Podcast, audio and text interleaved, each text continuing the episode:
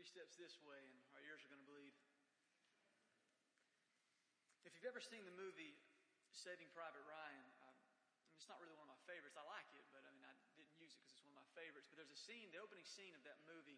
Um, the first time I, I watched, and I forget if I was in middle school or maybe early high school, um, but maybe it's just the way God speaks to me. He doesn't always speak to me through a hymn or a Christian song or a Christian movie, but He'll speak to me as well through you know secular lyrics or secular music or secular um, you know, movies.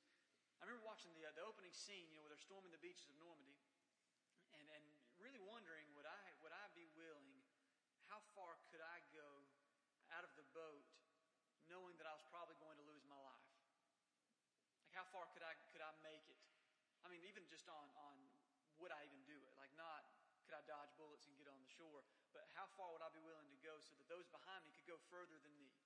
Would I be too scared to even get out of the boat? Would I not be there in the first place? How far am I willing to go, you know, for other people so that they may advance? And so since then, uh, so this is about, I don't know, like 10 years of sermon in the making, I guess, I don't know. But since then, I, I started thinking, spiritually, how far am I willing to go? How far are we, the body of Christ, how far are we willing to go so that other people can know Christ, maybe even more than us? So that, so that they can experience Christ on levels that maybe I don't get to experience. Am I okay with that if they get to go further than I get to go? Am I okay with it if they get more freedom than I get? Would I, would I be okay with that? That's what I want to focus on today. So if you have your Bibles, we'll be in John 11. We'll go 1 through 44 and read the entire story of, uh, of Jesus' encounter with Lazarus. If you, uh, if you don't have a Bible, there should be one in front of you. If you don't own one, take this one home with you. Do own one, but you left it at home, leave this one here. I don't want to add to your collection. But if you don't have one, that's a gift uh, from us to you. Uh, I'll pray and then we'll, uh, we'll dive into this. Now, I will tell you this. How far are we willing to go so others may be free? This will come kind of at the end of, uh, of, our, of the message today. We won't wait till next week. We'll answer it today and we'll focus on it today because it comes at the end of Jesus' encounter with Lazarus in this text. And I could have just started there, but we would have missed out on a lot of other things that happen uh, and interactions that Jesus has with his disciples and Mary and Martha before we get to that part. And so uh, that's why I chose to go all verses 1 through 44. Uh, but let's pray and then we'll dive into it. God, thank you for this opportunity, Lord, to share your word. I pray that is what I'll do. God, not my agenda, not my opinion.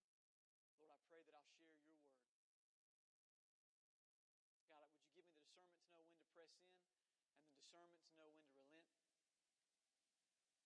God, I pray I'll go as far as you allow me to go and no further. And I pray above all things are glorified. In Christ's name I pray. Amen. So John 11, verse 1. Now a man named Lazarus was sick. He was from Bethany, the village of Mary and her sister Martha.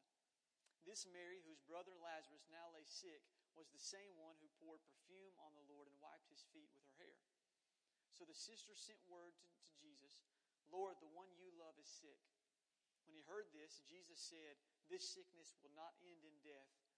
No, it is for God's glory that God's Son may be glorified through it. And Jesus loved Martha and her sister and Lazarus. Yet when he heard that Lazarus was sick, he stayed where he was for two more days. I want to stop there for a second. Because if you read the scriptures and, and you're inquisitive like I am, we got to do something with this text. Like I have a lot of questions already. Like when Jesus hears this word that the, the one he loved is sick, why did he stay two more days? Why did he wait? Why didn't he go now?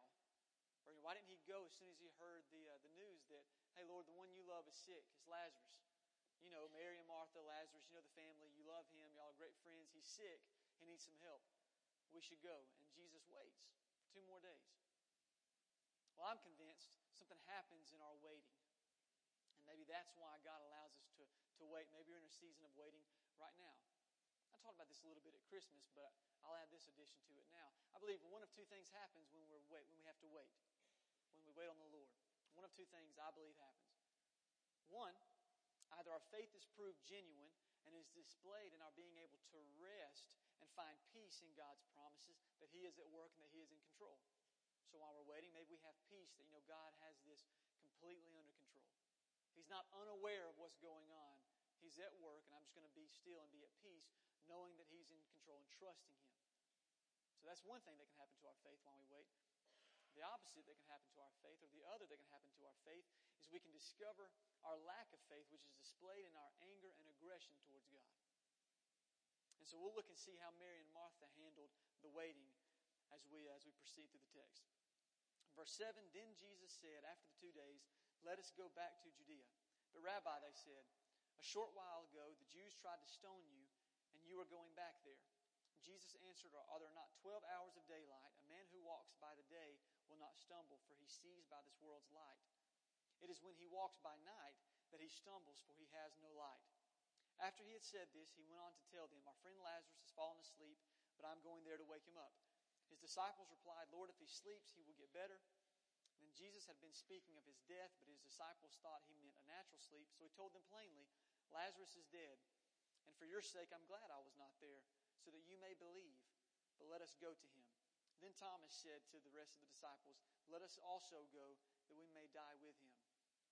On his arrival, Jesus found that Lazarus had already been in the, in the tomb for four days. Bethany was less than two miles from Jerusalem, and many Jews had come to Martha and Mary to comfort them in the loss of their brothers, or their brother. When Martha heard that Jesus was coming, she went out to meet him, but Mary stayed at home. Verse 21 Lord, Martha said to Jesus, If you had been here, my brother would not have died. I want to stop there for a second. Because here's the, here's the scene. You have Mary and Martha, and I'm assuming maybe other family members of Lazarus. Then you have a community of, of the Jewish people who have also gathered. Maybe they're uh, similar to the Methodists. Maybe they brought casseroles. Maybe they brought bread, food, potatoes, whatever. Maybe they just brought some food, but they're going to comfort and mourn with uh, Mary and Martha and the rest of Lazarus' family. And then when Jesus arrives and they hear that Jesus is there, Mary stays put, but Martha goes out to meet Jesus and she has this uh, response for him Hey, Lord, if you'd have been here, this wouldn't have happened. And maybe we've never said that verbally, but have, has the posture of your heart ever been one of, Lord, had you been here, this wouldn't have happened? Had you been aware of what was going on in my life, this would not have been the case. Hey, God, if you would have been at work, you could have saved the day. Had you shown up, had you been aware, had you done something, had you not ignored me, had you not waited, the outcome would have been different over here.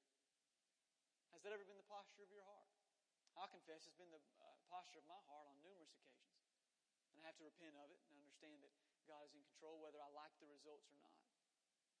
What about you? Have you ever had that posture towards the Lord? Had you had been here, Jesus, had you had been here, this would not have happened. She goes on to say in verse 22, But I know that even now God will give you whatever you ask. 23, Jesus said to her, Your brother will rise again. Martha answered, I know he will rise again in the resurrection at the last day. And Jesus said to her, I am the resurrection and the life. He who believes in me will live even though he dies, and whoever lives and believes in me will never die. Do you believe this? Let's answer that question today. Not just the Sunday school answer of yes, I believe this, but do you believe this? Jesus says, I am the resurrection and I am the life. He who believes in me will live, even though he dies, and whoever lives and believes in me will never die. Do you believe this? That we'll have eternity somewhere. That we're in eternity now. That we will go on living forever somewhere. Do you believe this?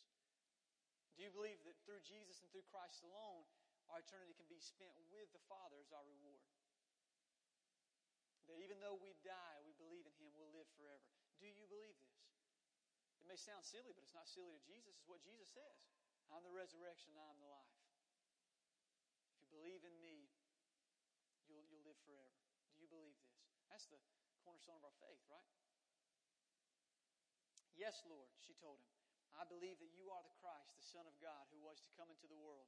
And after she had said this, she went back and called her sister Mary aside. The teacher is here, she said, and is asking for you. When Mary heard this, she got up quickly and went to him. Now, Jesus had not yet entered the village, but was still at the place where Martha had met him, possibly waiting on Mary. When the Jews who had been with Mary in the house, comforting her, noticed how quickly she got up and went out, they followed her, supposing she was going to the tomb to mourn there. When Mary reached the place where Jesus was and saw him, she fell at his feet and said, Lord, if you had been here, my brother would not have died. Again, it's the same thing that Martha had said. So, although they're two completely different people, two completely different personalities that we see from Scripture, both of them had the same response to the pain. Lord, had you been here, This wouldn't have happened. When he saw her weeping, and the Jews who had come along with her also weeping, he was deeply moved in spirit and troubled. Where have you laid him? he asked. Come and see, Lord, they replied. Jesus wept. Then the Jews said, See how he loved him.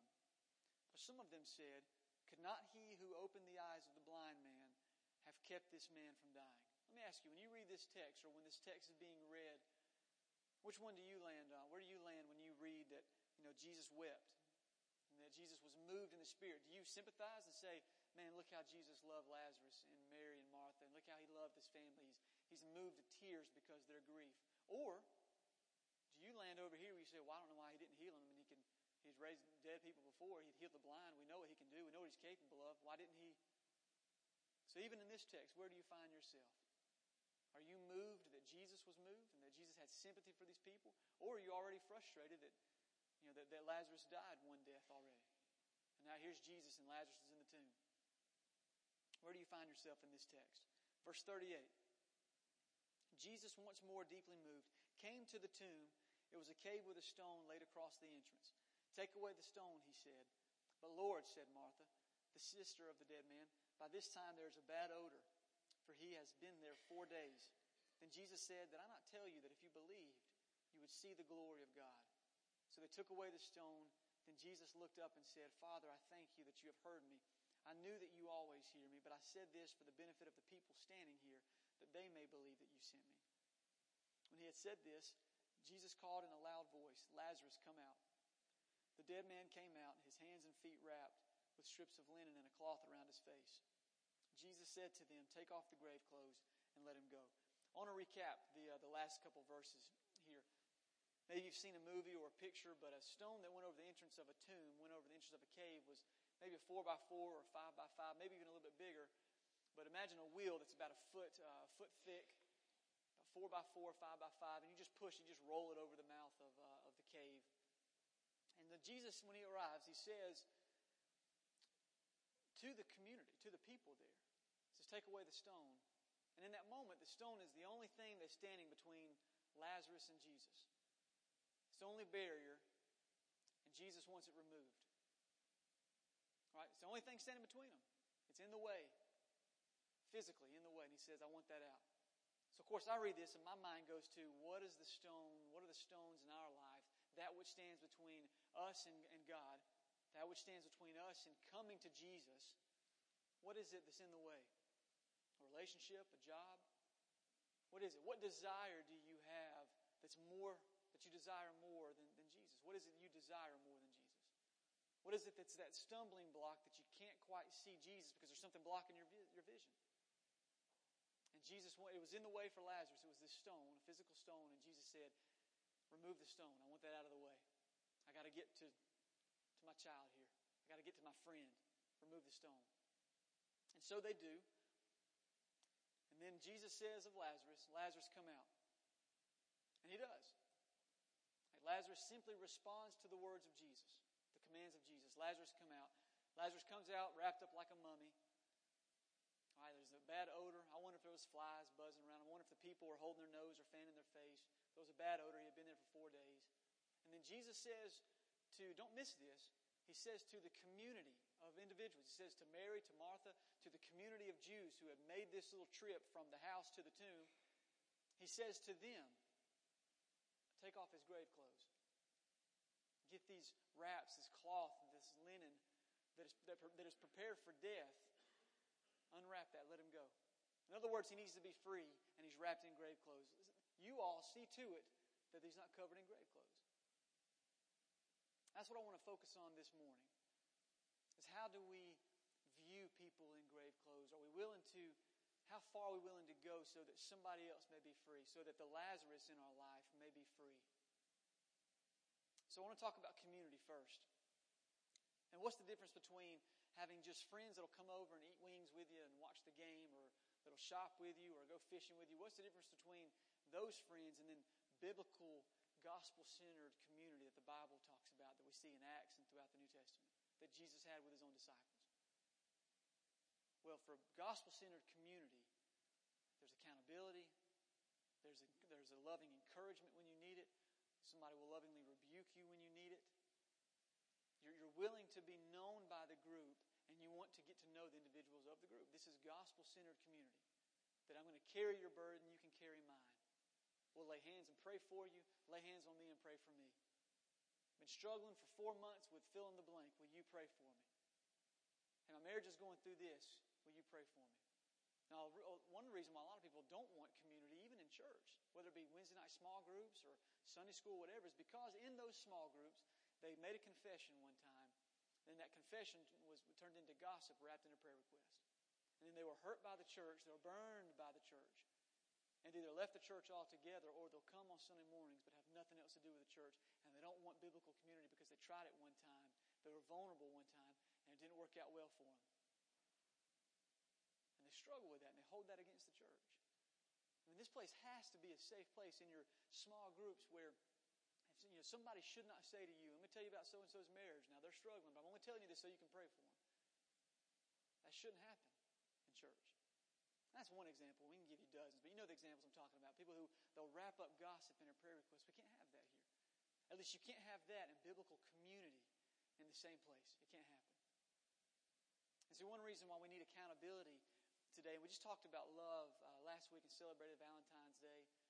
We live in a culture right now that, that is really saying, specifically of Christians, that if you don't love and embrace and accept and tolerate everything that I choose, then you're a bigot. You hate me. All kinds of wicked names hurled at us. And yet, why can't I say, no, no, I love you enough to tell you I can't support this decision you're making?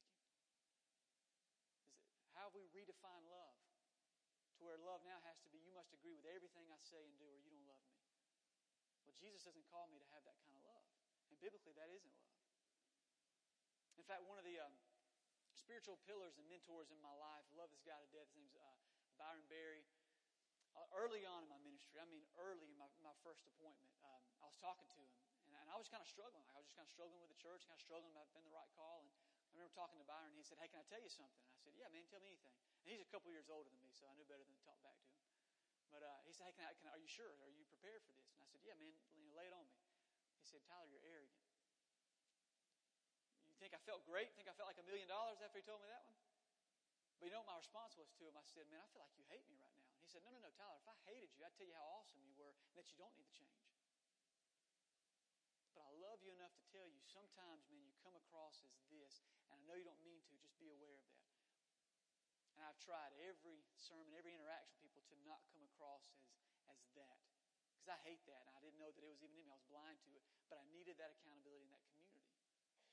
I need, I absolutely needed that. So when I talk about community, that's what I'm talking about. And sometimes God will use community in our lives to accomplish His work in us. And if Jesus surrounded Himself with community, i.e., the 12, then how much more should you and I surround ourselves with gospel centered biblical community? Men and women who will love us enough to, again, encourage us, love us enough to rebuke us, love us enough to pray for us, love us enough to follow up with us, love us enough to, as Jesus said, go the second mile. Another question is how do we view, how do you view those who are wrapped in grave clothes? Do you, do you view them as with, compassion? Or do we view them in an arrogant, self righteous, their being dirty makes me feel clean? The fact that they smell bad makes me feel like I smell pretty good. The fact that they're wrapped in all kinds of drugs, sex, debauchery, rock and roll, you name it. The fact that they're wrapped in that, but I'm not, makes me feel really good about, about my life. And, and, uh, and I'm crushing it compared to them. Is that how we view individuals who are wrapped in, in grave clothes, wrapped in death? How far are we, how, what are we, uh, how far are we willing to go to see to it that they are unwrapped from their grave clothes and that they can advance in, in freedom? And in that, transformation from, from death to life, as we see with Lazarus, the, the process can be smelly, it can be gross, it can be ugly. People may not like it. People may hold their nose. They may flee the scene because they can't take it. But how far are we willing to go with somebody that, that we love dearly so that they may be possibly even more free than us? And it's possible that our walking alongside of somebody for their deliverance might lead to our own deliverance. Or, you know, some of us are always so selfish that we only care about our own freedom. So, hey, you figured out yourself. I'm working on my own things I'm struggling with so that I may be free. And as soon as I'm unwrapped myself, I'll come help you with yours. You know, is that our view? And are we alive but bound? You see, Lazarus was alive. Jesus told him to come out. He was alive. He had life in his, in his, in his lungs, but he was still wrapped. And perhaps some of us, you know, we, we, we're alive on the inside, but when we come to church, perhaps we're wrapped in fear and anxiety, insecurities, regrets, jealousy, self defeating thoughts, or self or self condemnation. And yet, when somebody asks you, "How you doing today?" Man, I'm blessed, better than I deserve. And you might have been in a season of four months. You haven't felt the presence of God in a year, but all of a sudden, church has become a place where I can't be honest. Church has become the place where I can't be honest about my relationship with God, or I can't ask for prayer. Has church really become the place where I can't find a, a community of believers? Like, surely not at church. Are we alive but, but bound? And how far are you willing to go that you may gain freedom? And keep in mind, that may be smelly, it may be ugly, it may take a long time. How far are you willing to go so that you may, may be free? I want to share a story with you from um, a training camp right before went in the world race in 2010. That was January 2010, but in October of 2009, I went to a 10 day training camp in Gainesville, Georgia and it was about uh, 40 degrees. I don't know if that's common for Georgia in October, but it was about 40 degrees for the whole week. It was kind of misty and, and rainy, and, and, it was really just a, it was more miserable those 10 days than any amount of time spent overseas on the world race.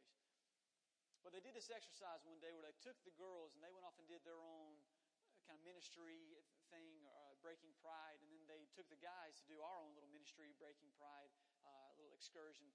And so they took us about an hour away from our camp. We went to uh, Lake Lanier in Georgia, just outside of Gainesville. And there's a bunch of islands on that lake. And one island in particular they take us to, they said, um, all right, on this island, uh, they, they, took us just where we were. We weren't on the island at the, at the time. They, they, where, they, where we were on land, we could see an island a quarter of a mile away. And we saw some canoes and some kayaks with people in it. And there were about 15 of us, 15 men, 15 of us guys, and then they had maybe 10 others of the staff that, for the organization. And they said, on this island, it's about a quarter of a mile away, we've just started a bonfire. Okay? And, and now there's only coals there right now. There's a little bit of flame, but it's predominantly coals and ash. But you need to take this log that we're going to hand you. You know, it's just a little fire log. We're going to take this log. We're going to give everybody a log. And you need to swim from where we are, a quarter of a mile to this island, and put your log on the fire. And then you can warm up, you all can warm up by this fire. And so Caleb and I, a friend of mine named Caleb, he and I were some of the first two to, to get in the water. And I'm kind of dog paddling back, kicking my legs. I am facing everybody, but I'm carrying this log. And, and, uh, and, and it doesn't take too long because first of all, it's 40 degrees. And then it was, uh, and then it was also, also the water's really cold. So you're struggling to breathe when the water's that cold. And the water begins to push people under the water and they would come back up, and I would see people who, who had, I guess, some water gotten, gotten in their lungs. But now they start throwing up. It's like there's vomit floating on the surface of some of the water next to some of the people. Some of the guys are snot nose hanging from the nose, dripping over their mouth, dripping from their chin. I want you to be there with me, okay? And you could quit, which, I mean, again, the men in the room will understand. No, no man wanted to quit and, say, look, I'm out. Because if you quit, you could, you could put your log in the canoe, which was great. We'd have dry wood for the fire. But if you did that, you had to hold on to the canoe the entire, the entire time and let them just paddle you over to the island. Which, trust me, take it from a man, none of the guys wanted to do that. None of us wanted to do that. A little too prideful there. And as we're going, I I'm, I'm starting to see that this, that this log we're carrying, it really becomes a burden for us. And if you put that, and if your log touches the water, well, then it's no good, right? So it's a waste. You were too prideful, but now it's going to cost the overall group because you couldn't ask for help. But I can't ask my buddy Caleb to help carry my log. He's got his own to carry. Right? Hey, I can't say, carry my burden. He's already loaded down with his own. That, and occasionally, you know, the, the, the weight of the log would push you, and you couldn't touch the, the, the ground. And so the weight of the log would begin to push you into the water, and you have to come fight back up, then change hands because your shoulder would get sore. And so finally it hits me. Maybe like watching the movie Saving Private Ryan, where God just starts speaking to me and says, if you would just sacrifice your pride, put your log in the water, just be, be done with it, then you would be free to, to carry Caleb's who's swimming right next to you. You know, but Caleb's over here struggling, but you can't even see that he's struggling because you're so selfish thinking about your own burden. This is what I, I mean. I, while this is happening, this is what I'm feeling coming from God. And so I just I dropped my log in the water and I said, Caleb. And I take his log. We swim about five feet, and I said, I take it back. I can't, you know, here, it's, it's too much for me now. You, you carry it. And he'd swim a little bit more than I would take it. Finally, we made it to shore. We get out, we, we run to the, uh, to the fire, put the log on the fire. At this point, my feet now are beginning to thaw out, and I, I can feel all the sticks and rocks and pine cones I've stepped on. And by the way, I'm freezing. I mean, I got nothing but a pair of shorts on at this point. In 40 degrees, cold, just swam a quarter of a mile to this island. I'm looking back, guys are hanging on sides of canoes, people have given up, and they just look defeated. I promise you, they're not laughing, like they just feel like they're less of a man because they were because they had to give up. It's just kind of the pride. That's how they felt. But then Caleb and I go back in the water. Now Caleb can go help somebody with their log. I can go help somebody with their log or their burden. But all the while, what I want you to think about and what I leave here today thinking is how far are you willing to go so that somebody else can be more free, possibly more free than you? There are sins that I'll probably, or struggles, I should probably I shouldn't say sins, but struggles that I'll probably take to the grave with me. I said this at, at December. I'll say this uh, one time. Of course, I said that the early service, ended up saying it twice. I'll say this one time um, that, that I struggle with OCD. Right? I've said that at Christmas before, and, and it's not OCD of touching something a hundred times. It's more of a spiritual side of things, but it is hell on earth for me. I'd gladly trade it with you if you had something else you struggle with. I'll trade with you. Like I don't struggle with sexual uh, addiction. I don't struggle with alcohol abuse. I don't struggle with substance abuse. I don't struggle with gambling. I don't struggle with overeating. I don't struggle with that. But I struggle with OCD. And I'm telling you, it is awful for me. You think my wife loves that I struggle with that? I think I have to ask her, hey, did I do this correctly? Do you think God's furious with me because I said this or did this? Do You think she loves having to fight that fight with me and, and oftentimes for me? But she's willing to do it. Why? That I may be more free than her at times. All right, so my son's here today, and I'm not going to preach about every. Uh, I'm not going to talk about him every time I, every time I preach, but I will say this about my son. Also, my wife let me pick out his outfit since it was my birthday today, so he's dressed like a soccer ball. If uh, if you haven't seen him, he looks like a soccer ball today. But I'll say this, I'm going to end here. I'll end with this. I like Moses a lot in the scripture. I like the, the story of Moses and really all of it, um, even the difficult days of Moses. But, you know, he spends 40 years in the desert. And then his reward for, for that um, is that, hey, you can't, you can't go into the promised land because, you know, he disobeyed God and was a little frustrated and hit the rock with, with his staff and made water come out. And, which I almost felt like was kind of an unjust punishment, but who am I to say that's unjust? But I read that and kind of feel for Moses a little bit. So he didn't make it to the promised land until you get to the New Testament where he's on the Mount of Transfiguration. But he goes to this high mountaintop and God shows him the promised land. But he says, Moses, you're going to die on this rock. You're going to die on this mountain. But your son Joshua will be the one to lead the Israelites, will lead your people into the promised land, the land I promised you with milk and honey. So here's, here's my point. I'm fine with my time in the desert if it means my son gets milk and honey. Okay, I'm fine with wrestling OCD, put to death my pride, put to death arrogance. I'm fine with my wrestles with the flesh if it means my son never has to deal with that. And I'm willing to do that, to endure the desert, if it means my son always understands God's unconditional love, God's favor, and if my son does not have to deal with OCD the way that his father did, if I can take this to the grave with me, I'll take it to the grave if my son doesn't have to deal with it. I'll put up with it. It'll be worth it for me. How far are you willing so that somebody else might be more free than you? And again, don't forget, Jesus doesn't say to Lazarus, take off your grave clothes. He says to the community, take his grave clothes off. So are we as a church, how far are we willing to go so that visitors and so that people in the community may have more access. Well, maybe that's not the right word, more access to God, but so they may be more free, maybe even than we are. And possibly in our walking along alongside of someone, so for their deliverance, perhaps our deliverance is found in that. That said, let's, uh, let's close in prayer and then we'll, we'll sing again and get out of here. God, thank you for being a God who sacrificed everything. God, so that we may have the same reward as your Son. God, so that our reward will be you. God, are we willing to be vessels through which you reach? I pray the answer is yes. God, even now as we run late, Lord, I pray that we that we'll still be here in this moment with you. God, for our, our wives, for our husbands, God, for our children, for our friends, for our neighbors. God, I pray that we will be willing to do all we can so that they may willing, even further than we are.